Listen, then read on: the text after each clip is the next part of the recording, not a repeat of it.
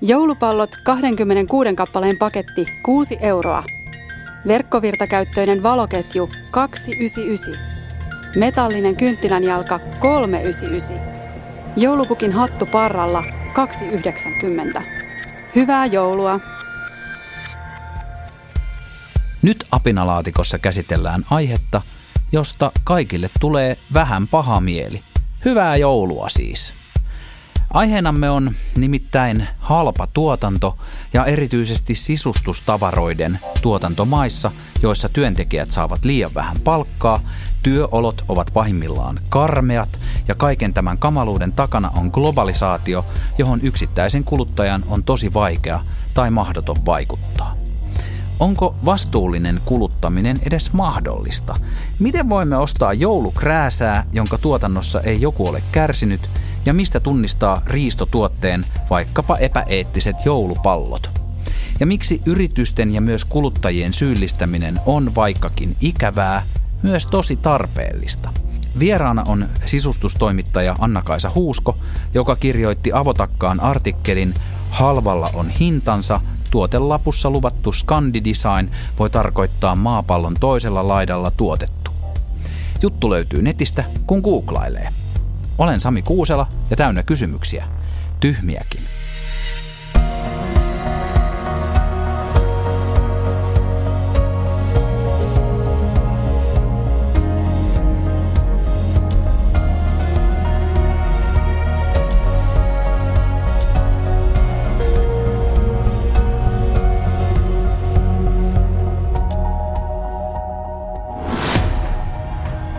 Ja ennen kuin aloitetaan, hyviä uutisia. Apinalaatikon kuuntelijana ja toivottavasti fanina saat minkä tahansa A-lehtien lehden puoleen hintaan. Mene osoitteeseen lue.apu.fi kautta apinalaatikko ja saat alennuksen mistä tahansa lehdestä.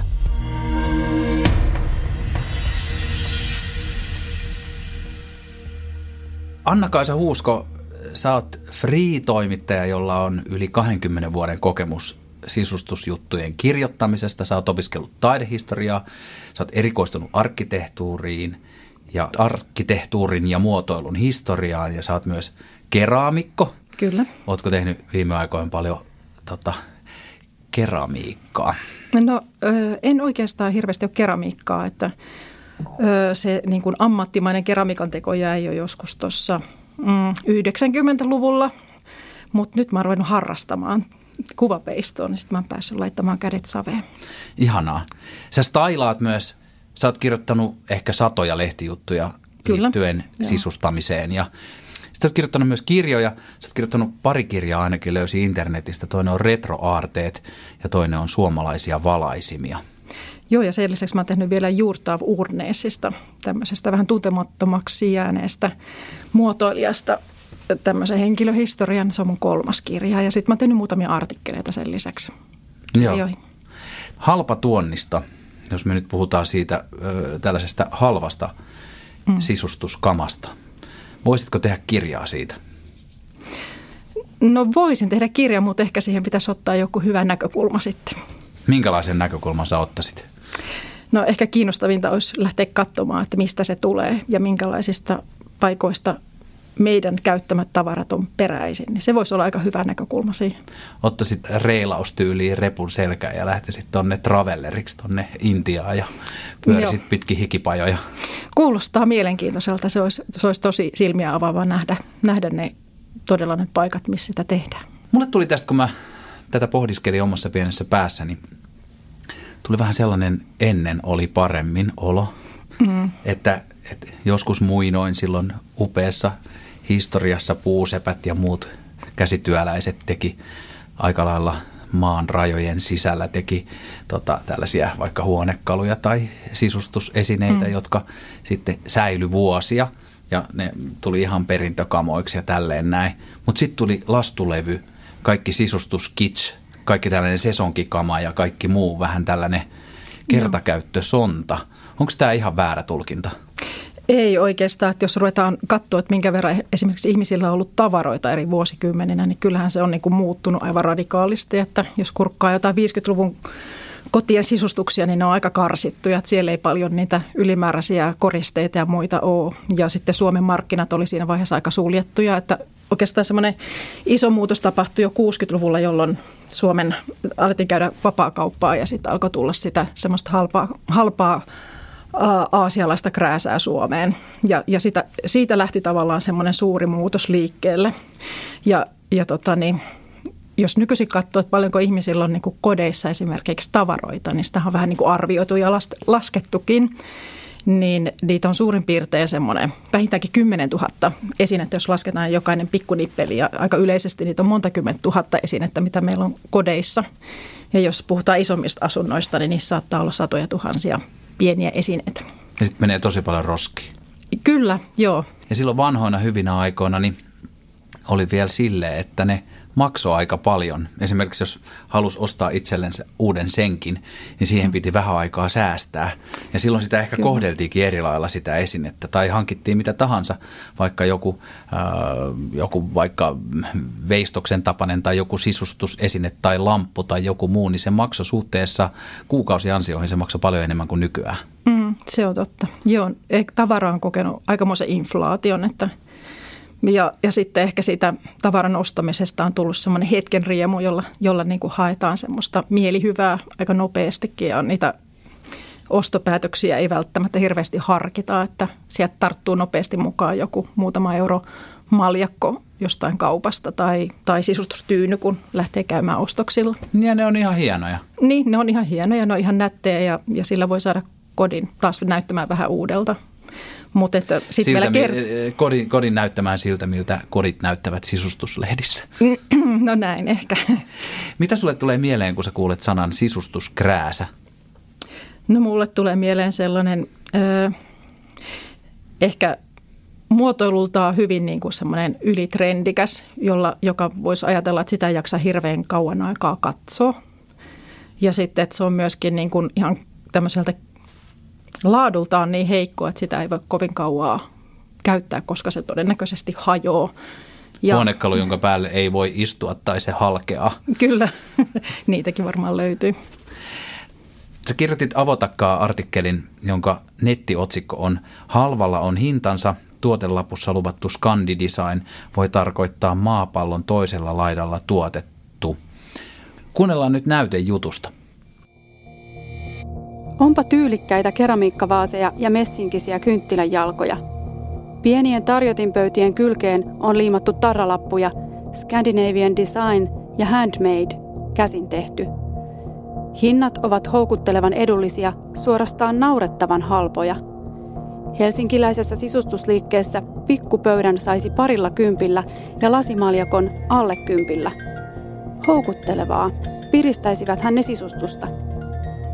Mutta pitäisikö nyt hälytyskellojen soida, kun tarralapuista ei löydy mitään tietoa, missä nämä edulliset sisustustuotteet on valmistettu? Mistä kaikesta tuotannossa on tingitty, jotta hinta on saatu painettua niin alas? Materiaalista, riittävästä palkasta vai ehkä ympäristösäädösten noudattamisesta? Mennään sisustusjournalismiin vielä joka on kiinnostava aihe, samalla mm-hmm. lailla kuin muotijournalismi tai, tai, tai mikä tahansa muu journalismi, joka liittyy johonkin asioihin ja kulutustavaroihin ja mm-hmm. tällaisiin. Oletko ikinä tuntenut omatunto-ongelmaa tehdessä sisustusjournalismia? Öö, no kyllähän sitä tietysti varmaan kriittisin silmin välillä katsoo sitä, että sitä tavaraa pyörii aika paljon niin kuin käsien läpi ja, ja me käsitellään sitä meidän materiaa ja sitä, mitä ehkä, mistä unelmoidaan ja, ja näin. Et joskus tietysti herää kysymys, että tarviiko sitä unelmoida niin paljon, mutta tota, se mitä mä ajattelen sitten taas toisaalta, että, että asunto on ihmisen niin kuin kaikkein suurin semmoinen sijoituskohde, mihin hän yleensä niin kuin rahojaan käyttää. Ja se on semmoinen, mitä maksetaan koko elämän ajan, niin oishan se hyvä, että ihmisillä olisi kodit, jossa heillä on sitten niin kuin viihtyisä olla ja, ja tavallaan, että se koti toimii siinä tarkoituksessa. Niin, että se on, se on ihana niin. paikka ja varsinkin nyt kun ollaan poikkeusoloissa, niin siellä vietetään ihan hulluna aikaa, että niin, et, kyllä siihen halutaan panostaa. Ja tavallaan siihen me niin kuin etsitään jonkunnäköisiä ratkaisuja, esitetään tyylillisiä ideoita ja, ja annetaan inspiraatiota, että tietysti toivoisi, että kaikkiin niihin ei tartuttaisi ja se tavallaan mitä sinne kotiin tehdään, ne tehdään niin kuin kestäväksi ja pysyväksi. Mä vielä vähän haluan jatkaa tällaisen syyllistyslinjan. No, jatko vaan. se, että, että, että, tota, että lisätään nyt, vaihdetaan joulua ja ää, jotenkin luodaan jouluahdistusta. Mm-hmm. Me ostettiin just ihanat kausi, tai siis oikeasti jouluvalot, mm-hmm. jotka maksoi 399. Niin tota, oliko se ok ostos? Aika halvalla. Niin, jotenkin, että, halvalla, että saa, niin. saa niin kuin jotenkin todella halvalla tällaisen pitkän jouluvalo LED-setin. Siis niin kuin sellaisella hinnalla, että se on niin kuin kahvikupin hinta about. Kyllä se, että karkkipussia välttämättä sille hinnalla. Että onhan se, onhan se, tuntuuhan se vähän niin kuin kummalliselta, miten halpoja tavaroita meillä on myytävänä. Tavallaan me on aika vaikea tietää, että mitä sieltä hinnan takaa löytyy. Että vaikka se, Pitäisikö kato, kuluttajan niin, tuntee sellainen – että haluaisin maksaa tästä 39 euroa. Niin, Löytyykö niin. jostain kalliimpia jouluvaloja? No sekin tietysti halutaan me olla taloudellisia ja tavallaan niin kuin käyttää rahamme hyvin, mutta, mutta jos sen, niin kuin, sen halvan hinnan taustalta löytyykin sitten heikko laatu ja, ja huonot työolot, niin kyllähän se vähän niin kuin pahalta tuntuu. Mutta kuluttajan on aika sillä niin kuin, aika pitää ostaa niin sanotusti sikasäkissä, että et, ethän sä oikeasti tiedä, mitä siellä, siellä sen hintalapun takana on. En tiedä, katotko, että mistä maasta ne oli tullut, tullut tai no ei kuka sen oli valmistanut, että katsoko vaan pelkästään sen hintalapun siinä tilanteessa. Ja, joo. Kyllähän niin. nyt jouluvalotkin ilahduttaa tietysti, mutta että jos ostaa jouluvalot, niin sitten voisi ostaa myöskin se vaikka se ajastimet, että ne ei pala koko ajan ja miettii vähän niin kuin pitemmälle sitä, eikä, eikä rakentaa mitään Las Vegasia niin kuin omaa pihaa. Että, Mitä jos niin. jouluvalot ovatkin riistovalot? Tota, niin, kyllä, saattaa olla. Aika paljon tulee vastaan internetissä artikkeleita ja tällaisia juttuja, joissa kerrotaan kaikenlaisista kauheista oloista, mistä tätä joulutavaraa just mm, valmistetaan. Kyllä. Tällaisia äh, kuvia, jossa äh, tota, työntekijät alipalkatut työntekijät upottaa ilman minkäänlaisia suojavarusteita, mm. jotain joulupukin kuminaamareita jonnekin syövyttäviin liuoksiin ja kaikkea tällaista. Onko joulukama, joka on siis tällaista sesonki vähän enemmän kertakäyttöistä kuin tällainen pidempiaikainen mm. sisustuskama, niin onko se erityisen epäeettistä sun näkemyksen mukaan? Öö, no siitä mä en ole nähnyt mitään tarkempia tutkimuksia, että miten, mutta kyllähän tästä niin on, on tullut sekä kuvallisia että tekstillisiä raportteja just tästä joulutavaran tämmöisestä öö, näistä kiinalaisista pajoista, jossa sitä tehdään. Meillä on yksi, yksi joulu koriste valmistava tehdas myös Suomessa vielä. Että, että löytyy sitten, Mikä se on? Ää, Veiste on tuolla ihan Helsingissä toimiva. Että on, on meillä niin kuin myös vaihtoehtoja ja eurooppalaisia valmistajakin löytyy, mutta että kyllä mun mielestä toi joulu tavara kuvastaa aika lailla sitä kaikkea muutakin sisustustavaraa, tai mitä on tapahtunut tässä sisustusmaailmassa, että aika paljon nämä pienten tavaroiden valmistaminen on siirtynyt sinne kaukoitään. Ja, ja niin kuin, se on ihan globaali trendi. Niin, se on ihan, että on kyse globalisaatiosta, että, että se on vaan niin kuin tosiasia, että siellä hin, niin kuin työn hinta saattaa olla se yksi kymmenesosa suomalaisen työhinnasta ja ne on siirtynyt sinne. Me ei voida hirveästi nyt äh, niin kuin asioita täysiä tässä niin. muuttaa. Joulualunenhan on yhtä venytettyä Black Fridayta. Tuntuu, että toi Black Friday venynyt tässä niin kuin kahden kuukauden mm. mittaiseksi ja tämä krääsän määrä lisääntyy siis vuosi vuodelta. Kyllä. Ja tota, isompi kysymys ehkä on just siinä, ää, jos mennään tähän kokonaisuuteen, niin että esimerkiksi vaate tuotannon ongelmista on puhuttu jo siis iät ajat, siis todella Kyllä. kauan aikaa. Minkä takia sisustustuotteista ei ole puhuttu samalla tavalla? No ehkä tähän muotiin liittyy se, että se, siinä on niin kova se tahti. Se muodin, Siellä on oikein sesonki. Sesonki, sesonki vaihtuu kahden viikon välein ja niin kuin sitä pidetään yllä sitä halpamuodin ikään kuin, että pysy mukana tässä, että olet jotain, semmoinen ajatus, että se muoti, muoti tahti on vaan ihan toinen kuin sisustamisessa. Mutta sitten toisaalta, että sisustamisessakin käytetään ihan niitä samoja materiaaleja, niin kuin jos ajatellaan tekstiilipuolta, että ei se puuvillaviljely ole yhtään sen eettisempää, jos sitä käytetään lakanaan, kun sitä käytetään niin kuin vaatteisiin tai – mutta ehkä sitä lakanaa käytetään vuosikausia ja sitä niin. paitaa käytetään kaksi kertaa. Kyllä, just tämä on ehkä se, miksi niin kuin sisustamisen puoli on päässyt helpommalla. Mutta tota, toisaalta sitten taas ehkä sitä tuohon sisustamiseenkin on tullut semmoista trendikkyyttä lisää tässä 2000-luvulla. Sinne on tullut aika paljon tämmöisiä kansainvälisiä ketjuja toimimaan mukaan ja he on ehkä vähän tämmöistä collection-ajattelua tuonut lisää myöskin sinne, sinne niin kuin sisustamisen puolelle. Kuunnellaan taas näyte. Muotialalla silmät avautuivat ongelmiin viimeistään vuonna 2013, kun Rana Plazan tehdas Bangladeshissa romahti ja noin 1100 työntekijää kuoli raunioihin. He olivat valmistaneet vaatteita tunnetuille eurooppalaisille muotimerkeille. Onnettomuus näytti konkreettisesti, millaisissa oloissa länsimainen muoti valmistetaan. Sen jälkeen muotialalla on alettu vaatia, että yritykset huolehtisivat paremmin tuotantooloista. Sehän on siis se peruslogiikkahan on kai aika lailla sama sisustusasioissa kuin halpamuodissa tai vaikkapa työkaluissa. Mua on aina ihmetyttänyt esimerkiksi se, että mä voin mennä jonnekin kauppaan ja mä saan jonkun akkukäyttöisen iskuporakoneen mm. kolmelkympillä. Kyllä. Ja sitten kun mä alan miettiä, että hetkinen, tämä on aivan liian halpa suhteessa siihen, että mitä nämä osat jo maksaa. Mm. Niin jotenkin siitä tulee aina se mieleen, että, että siinä on joku, joka kärsii, mm. jos on liian halpa.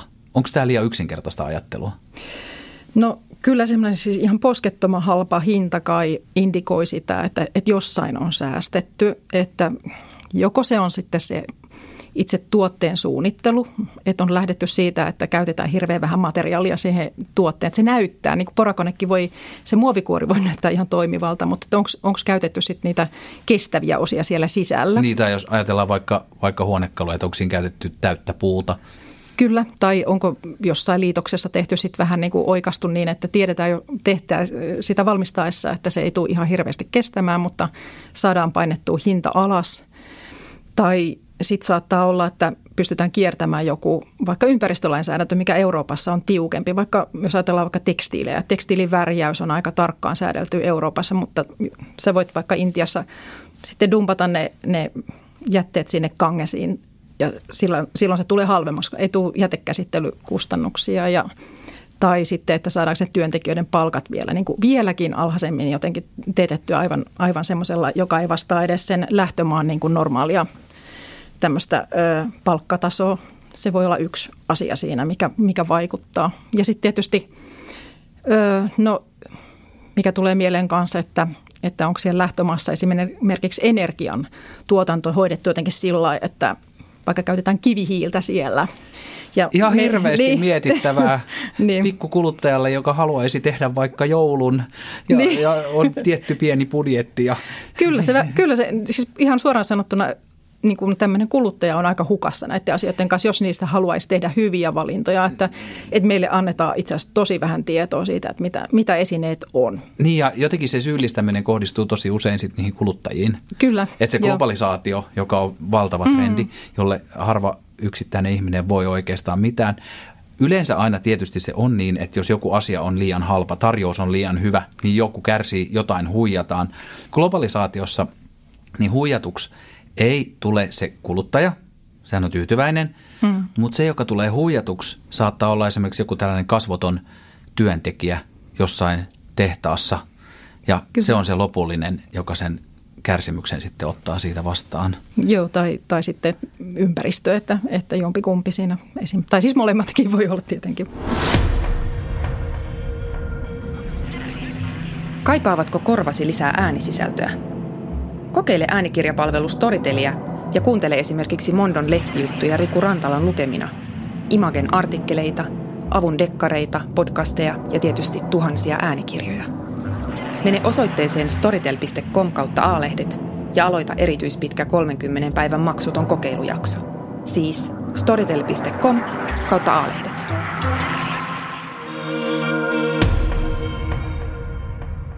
Me ollaan totuttu siihen, että äh, ajatukseen, että suomalaiset brändit on eettisiä. Mm. Sehän on semmoinen, semmoinen niin kuin usein toistettu juttu. Äh, monet suomalaiset sisustusbrändit, niillä on oma osio verkkosivuilla, jossa ne kertoo vastuullisuudestaan kaikenlaisissa asioissa. Tällainen tietyn tapainen vastuullisuus pesumeininkikin saattaa sitten vähän rehottaa kannattaa, koska mm. kuluttajat jo ainakin toivoo sen sellaisen synnin päästön, että kun minä nyt ostan tämän, niin sitten kun minä katson tuolta, niin, niin hyvältä näyttää. Mm. Kuinka yleistä tällainen vastuullisuuspesu sun mielestä on? No sitä mä en suoraan sanottuna pysty, pysty sanomaan, että kuinka paljon se on vain pelkkää puhetta. Että sinänsähän se on jo positiivista, että joku yritys edes miettii tätä puolta omassa toiminnassa, että ehkä ne on jopa herännyt siihen ja, ja lähtenyt tekemään sitä vastuullisuustyötä. Niin, toiset ei taas välitä ollenkaan. Kyllä, joo, ei, ei kaikilla ole vielä ollenkaan tähän niin kuin, ei ole herätty tähän asiaan. Ja, ja osittain se, niin kuin se vastuullisuuden, että se ei näy, voi johtua myöskin siitä, että sitä ei vielä ole älytty tiedottaa. Että voi olla, että asiat on ihan kunnossa, mutta ne ei vaan vielä niin kuin tiedota siitä. Ja, ja, mutta että en mä usko, että suomalaiset nyt ihan mitään puhtaita pulmusiakaan tässä asiassa on, että, että joko tietämättä tai niin kuin ehkä semmoista, että ei ole otettu asioista riittävästi selvää tai ihan niin kuin tarkoituksellisesti sitten on myös niitä, jotka, jotka toimii aika epäeettisesti näissä mm, asioissa. Ei jaksa, ei jaksa välittää. Niin. Ja tekee paremmin massia. No näin varmaan, joo. Sun artikkelissa mainitaan pari, pari firmaa. Mm-hmm. Balmuir, joka on Wesling Group itse asiassa oikeasti oululainen, oululainen suomalainen firma, joka tekee vaatteita ja sisustustavaroita ja sitten tekstiiliyhtiö Vallila. Ja nämä on saanut tällaiselta kansalaisjärjestö Finwatchilta vähän noottia tuossa viime, viime vuonna. Ja nämä kaksi nostettiin vähän niin kuin tikun nokkaan. Joo, Finwatch on yksi tämmöinen järjestö, joka tekee tätä työtä, että he ottaa välillä tietynlaisia tuotteita ja, ja tekee sitten semmoista kenttätyötä, että ne käy katsomassa, että minkälaisissa oloissa ne suomalaiset firmat toimii. Ja sitten vähän satunnaisesti osuu tiettyjä merkkejä, että tässä tapauksessa nyt sitten Palmuuden vallilla. Ja mä mainitsin ne tuossa jutussa sen takia, että, että siitä löytyi, löytyi sitten myöskin tämmöistä konkreettista faktaa sitten. Joo, että, ja ihan että mitä, tutkimus. Niin, kyllä. Että, et, niin. et, et, et Finwatch oli siis tällainen äh, kansalaisjärjestö, joka oli siis mennyt mm. ihan paikan päälle tutkimaan asiaa ja ollut vähän kyllä. ihan salapoliisina siellä. Ja tästä tuli tietysti ikävää julkisuutta, mm-hmm. että esimerkiksi Valmuorin toimari laitettiin, oliko se nyt Iltalehdessä, niin kuin oikein mukavasti jossain laatusohvalla luksusmerkki ja sitten se rinnastettiin siihen, että alle kolmen euron päiväpalkalla mm. tehdään näitä luksustuotteita ja se on tietysti siis silleen moni firma kokee sen epäreiluksi. Varsinkin, koska, niin. koska sekä Valmuir että, että Vallilla molemmat, siis siinä raportissakin lukee, että ne teki avointa yhteistyötä ja auttoi järkkäämään näitä auditointikäyntejä ja YMS. Kyllä. Et siis, et, et, et nämä tällaiset, että jos nostetaan joku tällainen joka kuitenkin yrittää ja nostetaan mm. se sitten tikun nokkaan, niin onko se oikein vai väärin? Mitä mieltä sä oot?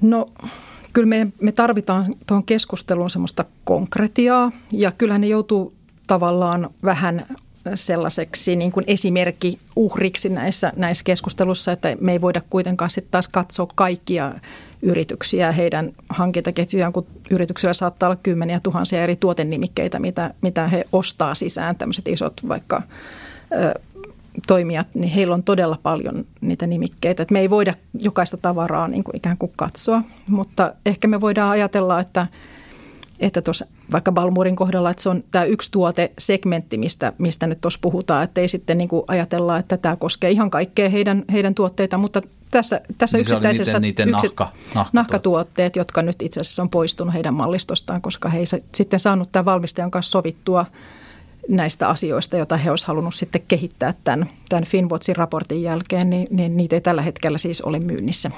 Joo, se oli, se oli tosi kiinnostavaa ja se, se mitä, mitä siinä selvisi, joka oli myös, vaati siis selkeästi ihan kunnon salapoliisityötä, mitä ei tällaiselta PK-yritykseltä ihan hirveästi voi, voi olettaa. Että, että tämä HS Exports, joka oli tämä heidän nahkatuotteiden toimittajansa Intiassa, niin se oli siis omalla tehtaallaan kaikki oli suurin piirtein ok. Kyllä. Mutta niillä oli toisella puolella katua tällaisia, ihan tällaisia hikipajoja, tällaisia workshoppeja, joissa sitten ei ollutkaan enää asiat kunnossa. Siellä, niin. siellä oli tota, ja se Intian lainsäädäntö myös sallii tollasen. Niin. Ei, ei, totta kai se oli peiteltyä, niin kuin, että ne kuuluu siihen firmaan, mutta se, ne, mm. ne on naamioitu alihankkijoiksi. Siellä oli palkat kahdesta puolesta eurosta 4 euroa 40 mm. senttiä päivässä ja tämä on alle minimipalkan. Ei ollut työsopimuksia, hyvin harvoille oli palkallisia vapaita tai sosiaaliturvaa, kytättiin vessaskäyntiä, tällaista mm. perus. Ja sitten tietysti nahkaa käsiteltiin ilman kunnon suojaimia ja muita. Ja ei tietenkään kuuluttu liittoon. Vähän samanlaisia juttuja oli myös Vallilan alihankkijalla, ei ehkä näin pahoja, mutta tämä tämä kuitenkin sit kertoo, kertoo siitä, että siellä on, sit se vaatii kovasti kaivamista. Mm. Että se saattaa näyttää.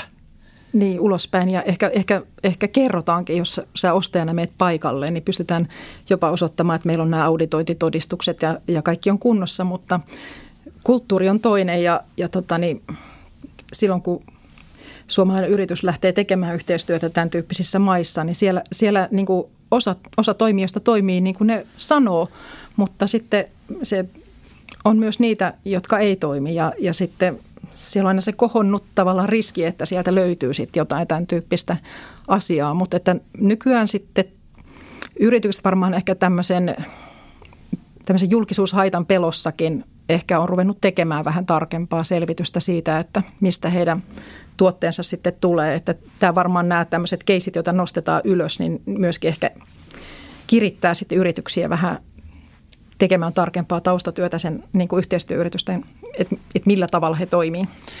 Se on jotenkin vaikea ajatella sitä, että olisi itsellä vaikka tällainen sisustusasioita myyvä mm-hmm. liike tai firma. Ja sitten kuinka paljon pitäisi epäillä sitä toimittajaa. Että niin. jos, et, et, miten se niinku tapahtuu, että et joo, että hei, että et, ai sä myyt mulle halvemmalla kuin toi naapuri, niin tota, todistan nyt, että et ole rosvo. Niin. Minkälainen liikesuhde siinä sitten syntyy, että hei mä haluan tulla sinne paikan päälle ja mä laitan vielä yksityisetsivät sitten niin kuin nuuhkimaan ja niin. nuuskimaan, että missä, missä näitä meidän mm. tuotteita valmistetaan, että missä se raja menee, että kuinka mm. pitkälle, mitkä on resurssit toisaalta niin kuin vähän pienemmällä firmalla sitten – ei, ei välttämättä olekaan. Ja, että sittenhän tosiaan nuo auditoinnit on, on tämän tyyppisiä, että ulkopuolinen taho käy tsekkaamassa siis tämän valmistavan yrityksen ja antaa sitten sille jonkun pisteytyksen ja, ja katsoo, että siellä suurin piirtein työolot on kunnossa ja, ja sitten, että se on, se on yksi tämmöinen väline, mikä on tullut just juurikin tähän, että kun ei oikein tiedä, että minkälainen toimija siellä on. Ja, ja niin kuin eihän se ajatus ole tietenkään se, että jos, jos lähdetään tekemään yhteistyötä jonkun yrityksen kanssa, sitten on myöskin se, että sitä voidaan kehittää sitä, sen yrityksen toimintaa. Että voihan suomalainen ostaja, jos olet merkittävä ostaja, niin myöskin esittää sinne, että jos havaitsee siellä jonkunnäköisiä epäkohtia, niin onhan siinä niin kuin neuvotteluvaraa myöskin siinä kohtaa. Niin Balmurin kohdallahan oli just niin, että mm. kun tämä selvisi, että siellä on epäkohtia, se otettiin esille – Mm. Mutta tota, ei ollut tarpeeksi iso asiakas, että olisi ollut riittävästi vääntövoimaa, että käytännöt niin. olisi muuttunut, jolloin sitten jouduttiin irtisanomaan se diili. Ja tätähän ei myöskään Finwatch suosita, koska sehän mm. sitten johtaa helposti siihen, että jotkut ihmiset on sitten ilman sitä matalapalkkaistakin työtä. Kyllä, näin se on. Se on vähän ristiriitainen, ristiriitainen tilanne monella tavalla. Kuunnellaan pieni taas näyte. Vasta viime vuosina on laajemmin alettu herätä tuotannon ongelmiin ja niiden synnyttämiin mainehaittoihin. Samaan aikaan lähituotanto on hävinnyt lähes kokonaan. Osaaminen ja koneet ovat kadonneet täysin monesta Euroopan maasta. Anna-Kaisa Huusko, ehkä tämä niinku jotenkin tiivistyy siihen empatiaan tai siitä empatian kokemuksesta kieltäytymiseen – että mitä, se on aika tuskasta se tietoisuus, jos ajattelee, että joku tekee mm. kolmella eurolla päivässä sitä kivaa asiaa, joka sulla on himassa. Mm, kyllä. Sitä on niinku, se, se on niinku tosi vaikea käydä liikaa miettimään sitä. Mm. Miten tuollaista asiaa voisi ratkaista? Jättää miettimättä? No ehkä, ehkä silloin, jos sä tiedät, että joku yritys esimerkiksi toimii jollakin lailla fiksusti ja niiden tuotanto ja tuotteet on kestäviä ja hyviä, niin kyllä mä niin kuin kääntyisin ostamaan semmoisista paikoista tavaroita, mutta, mutta kyllä aika iso osa tästä, mitä meillä myydään, niin jää tavallaan pimentoon, että valitettavasti tällä hetkellä tilanne on se, että me ei oikeastaan hirveästi tiedetä. Ja toi oli mulle uutinen. Siis se oli, se oli niin kuin ihan oikea uutinen, että ei ole olemassa mitään lainsäädäntöä, joka pakottaisi firmat mm-hmm. ää, tutkimaan tuotteidensa alkuperää. No ei, ei. Että onko se... sellaista suunnitteilla tai onko nyt sille on tullut uusi paine? Tietysti paine kasvaa koko ajan. No kyllähän tästä keskustellaan niin kuin Euroopan tasolla siitä, että, että pitäisikö yritysten niin kuin kantaa vastuu koko siitä, siitä ketjusta, mitä siellä taustalla on. Ja siitä on joissakin maissa niin kuin lainsäädäntöä kehit, jo säädetty – ja esimerkiksi tällä viikolla taitaa olla Sveitsissä siitä kansanäänestys ja, ja Suomessakin sen tyyppistä lainsäädäntöä kehitellään. Ja se kai oli viimeisimmässä hallitusohjelmassakin mukana, mutta ei sellaista vielä tähän mennessä ole tehty, että yritykset ikään kuin olisi vastuussa siitä, niiden tuote, siitä tuotantoketjustaan. Että tällä hetkellä niin kuin tämmöisiä yksinkertaisia tavaroita, niin kuin astioita tai, tai vaikkapa – kynttilän jalkoja tai mitä, mitä nyt voisi ollakaan, maljakoita, niin niitä lähinnä katsotaan, että onko se turvallisia käyttää. Että se on ainut, mitä tällä hetkellä valvotaan ja sitäkin ei nyt varmaan ihan kauhean aktiivisesti. Että, että lähinnä se, että onko vaikka keramiikka astian lasite sellaista, että siitä jotain myrkkyä liukenee, jos, jos syö tai sen tyyppisiä asioita niin kuin tarkastellaan, mutta ei muuta. Tuo on vähän jotenkin ahdistavaa. No kyllähän se vähän sitä on. Kuunnellaan taas näyte. Kuusi vinkkiä. Näin ostat vastuullisesti. Yksi. Poikkeuksellisen halpa hinta on hälytysmerkki. Tuote voi olla heikko rakenteeltaan tai materiaaliltaan, valmistuksessa ei ehkä ole huolehdittu ympäristöasioista tai tekijöille on maksettu elämään riittämätöntä palkkaa. Toisaalta kallis hintakaan ei takaa automaattisesti vastuullisuutta. 2. Ota selvää erilaisista tuotesertifikaateista. Käy läpi niiden myöntämisperusteet, jotta ymmärrät paremmin, millaisiin asioihin kannattaa kiinnittää huomiota ostoksilla. 3. Tarkista, onko yrityksellä vastuullisuusohjelma. Netistä löytyy vastuullisuussivustoja ja raportteja. Jos yritys ei kerro mitään tuotannostaan, voi se olla merkki siitä, että asia ei ole hoidossa. 4. Mieti ostaessa tuotteen koko elinkaarta. Tuotantoolojen lisäksi vastuullisuutta on, että tuote kestää kulutusta ja aikaa. Älä osta turhaa. 5. Kysy tuotteiden taustoista niitä myyvästä liikkeestä tai suoraan valmistajalta. Kun riittävän moni haluaa lisätietoa, muuttaa se toimintatapoja. 6. Äänestä lompakollasi ja valitse tuotteita, joista tiedät, että ne on valmistettu vastuullisesti ja ympäristöä kunnioittavasti. Toi on aika pitkä lista, mm. että jos ton kaiken mm. joka kerta, kun menee heräteostoksille niin. jonnekin sisustuskauppaan. Kyllä siinä pallo niin jätetään kuluttajalle, että, että silloin pitäisi olla aika paljon tietoa, että sillä mennessään kauppaan. Ja tämä oli yksi syy, miksi mä tästä halusin kirjoittaa, koska mä itse tunsin, niin kuin, että mun, munkaan tiedot, vaikka mä alaa seuraan paljon ja jatkuvasti kyselen pressitilaisuuksissa käydessä tai messuilla kierrellessä yrityksiltä, että missä te valmistatte tai mi, mistä nämä tulee ja mitä nämä on, niin tuntuu, että munkaan tiedot ja taidot ei riitä ymmärtämään koko tätä niin kuin tavaramäärää tai tai mistä ne on tulossa, niin se, että tavallinen kuluttaja tietäisi kaikesta siitä, niin onhan se, onhan se tosi iso viidakko edessä. Onko, onko meillä toivoa siitä, että, että jossain vaiheessa me alettaisiin maksaa niistä jouluvaloista se 39 euroa, jotta kaikki saisivat jotain siinä koko ketjussa niin kuin riittävän korvauksen, tai että joku maljakko maksaisikin sen eikä kympin, tai, tai tota, kaikki, kaikki tämä. Onko meillä sellaista niin kuin toivoa, että tästä systeemistä tulisi reilumpi? Näetkö se sellaista näkö, näköpiirissä? Hmm.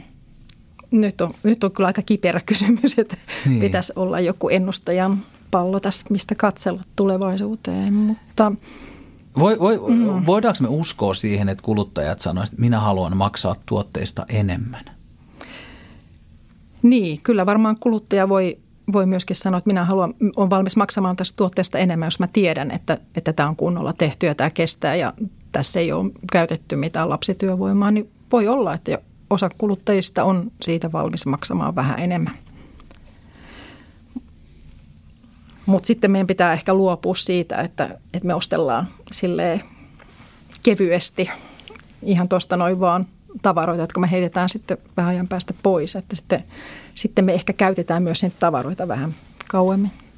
Mutta onko se niinku sellainen eliitin, on, onko se sille, että kun, kun kaikki haluavat, että, että oma koti näyttää sellaiselta, että siellä on hienoa ja arvokkaan näköistä ja näin. Mm, ja sitten, sitten ne, joilla mm. oikeasti on sitä fyrkkaa, mm. niin ne voisit ostaa sitä koko puuta ja designvaasia. Ja sitten taas ne, jotka haluaa matkia sitä, eli näyttää about samalta mm-hmm. kuin se, jolla on sitä fyrkkaa, niin saa kymmenesosalla siitä hinnasta sitten ihan samannäköistä tavaraa omaan kotinsa. Kyllä. Joo, kyllä se varmasti näin on, että, että sitten se vaatii myös jonkun verran rahallista panostusta, että sä ostat niitä kunnolla tehtyjä tuotteita, mutta onhan tässä niin kuin näiden kahden ääripään välillä kaikenlaisia vaihtoehtoja, että, että jos ei ostettaisikaan sitä kaikkein huonointa tavaraa, vaan ostettaisiin jotain sellaista, joka kuitenkin kestäisi. Niin ja olisi vielä nätti vielä ensi vuonnakin. Niin, ja toivon mukaan ostettaisiin sellaisia tavaroita, joita haluaa käyttää pitkään. Ja jo, joulu, joulukoristeetkin olisi niitä Suomessa tehtyjä ihania joulupalloja eikä niin. jotain. Tai vaikka itse tehtyjä joulukoristeita. niin siinäkin on oma fiilis, kun kaivelen niitä itse askarteluja. Siihen kun vielä löytäisi tavaroita. aikaa tässä niin. kaikessa niin. joulukiireessä. ja sitten kuitenkin päätyy hankkimaan. Ai, tuolta saa viidellä euroa saa kokonaisen joulupallosetin. Ja, niin. Minäpä ostan sen niin. ja lopetan miettimisen. Kyllä. Hmm.